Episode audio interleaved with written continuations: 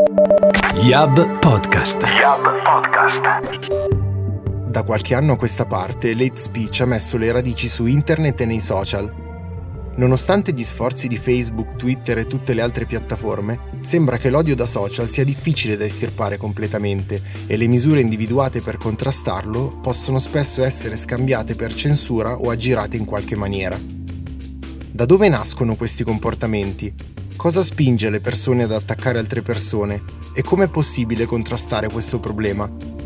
Marco Guerini, ricercatore della Fondazione Bruno Kessler, ci racconta il fenomeno e una soluzione basata su linguistica e artificial intelligence. Questo è Yap Podcast, speciale Milano Digital Week.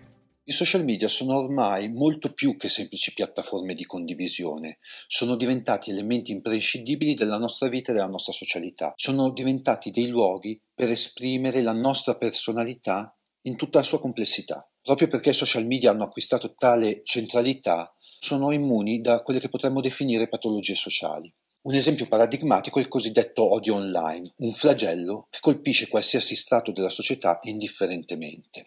Se volessimo descrivere questo flagello, potremmo partire dalla definizione che è stata data a livello europeo al concetto di hate speech, che viene definito come la promozione o l'incitamento alla denigrazione, all'odio o alla diffamazione nei confronti di una persona o di un gruppo di persone. E questo è fondato su motivi quali razza, colore della pelle, la lingua, la religione, le convinzioni politiche o la nazionalità. In questa definizione manca però un elemento fondamentale, che è Internet. Ovviamente quando dico questo non intendo dire che Internet o i social media sono dei generatori d'odio in quanto tali. Voglio sottolineare il fatto che sono un mezzo attraverso cui le espressioni d'odio assumono nuove forme e nuova forza. L'odio ha avuto la possibilità di diffondersi come mai prima d'ora. Infatti, da una parte, le persone tendono a reagire più velocemente, con maggior forza, a contenuti che generano emozioni negative come la paura e la rabbia. Dall'altra, gli algoritmi tendono a promuovere proprio quei contenuti che generano quello che viene definito maggiore engagement, quindi maggiori reazioni. In questa configurazione, i commenti d'odio, che generano paura e rabbia, hanno quindi avuto la possibilità di trovare terreno fertile per diffondere diffondersi e propagarsi. Negli ultimi anni sono stati fatti ovviamente sforzi senza precedenti in termini di leggi e di linee guida contro l'odio online. Tuttavia il problema è lungi dall'essere risolto. Finora infatti la lotta è stata fatta in termini di segnalazione ed eventuale cancellazione dei contenuti, sospensione degli account, shadow banning. Queste tecniche offrono il fianco a potenziali accuse di censura nulla possono contro i cosiddetti discorsi pericolosi che sfuggono a leggi e a definizioni specifiche.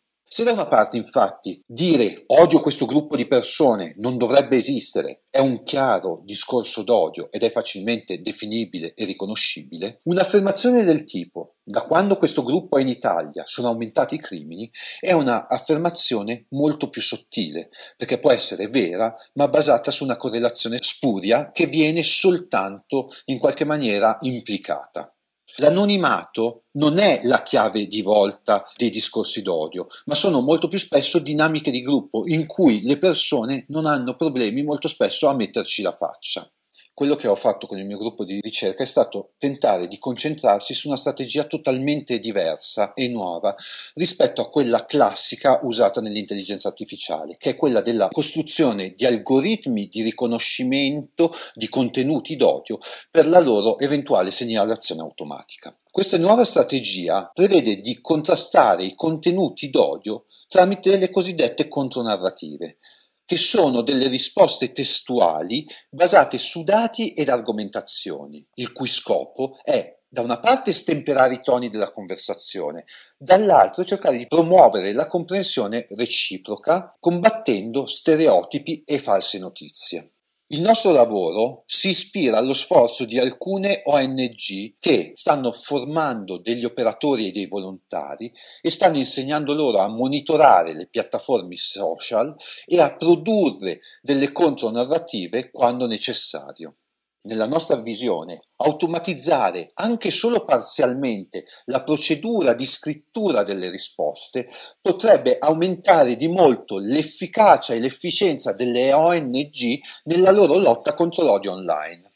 In particolare ci siamo focalizzati sulla produzione automatica di contonarrative e suggerimenti testuali, usando appunto algoritmi di intelligenza artificiale, per supportare gli operatori delle ONG nelle loro campagne di sensibilizzazione. Abbiamo iniziato creando un grande dataset multilingue di contonarrative. In questo sforzo ci siamo coordinati con tre diverse ONG, che sono Stop 8 UK, collettivo contro l'islamofobia in Francia e la task force contro l'hate speech di Amnesty International Italia. In questo sforzo hanno partecipato oltre 100 operatori, fornendo più di 500 ore di lavoro per scrivere esempi di contonarrative. È stato già il primo tassello di una piattaforma che è stata sviluppata all'interno di un progetto europeo chiamato 8Meter, che mira ad aumentare appunto l'efficienza e l'efficacia delle ONG nella prevenzione e nella lotta all'odio online. Questa piattaforma utilizza una combinazione di metodi di elaborazione del linguaggio naturale, di machine learning e di visualizzazione di big data per monitorare e analizzare automaticamente i dati che si trovano sui social media per cercare di capire i fenomeni di hate speech. Questa eh, piattaforma è usata dagli operatori che possono monitorare in maniera molto più efficace e intervenire quando necessario con suggerimenti testuali. Attualmente stiamo testando delle nuove reti neurali che sono molto più avanzate. Addirittura alle volte i testi che vengono prodotti sono indistinguibili da quelli scritti da un umano. Contengono addirittura degli elementi, degli aspetti che oserei chiamare creativi. La lotta all'odio online è solo agli inizi, non è assolutamente risolta, ma crediamo che con le armi della ragione e della scienza questa battaglia per la democrazia possa essere vinta. Inserire una componente automatica nelle risposte ai commenti d'odio può essere di grande aiuto per gli operatori delle ONG che sviluppano campagne di sensibilizzazione.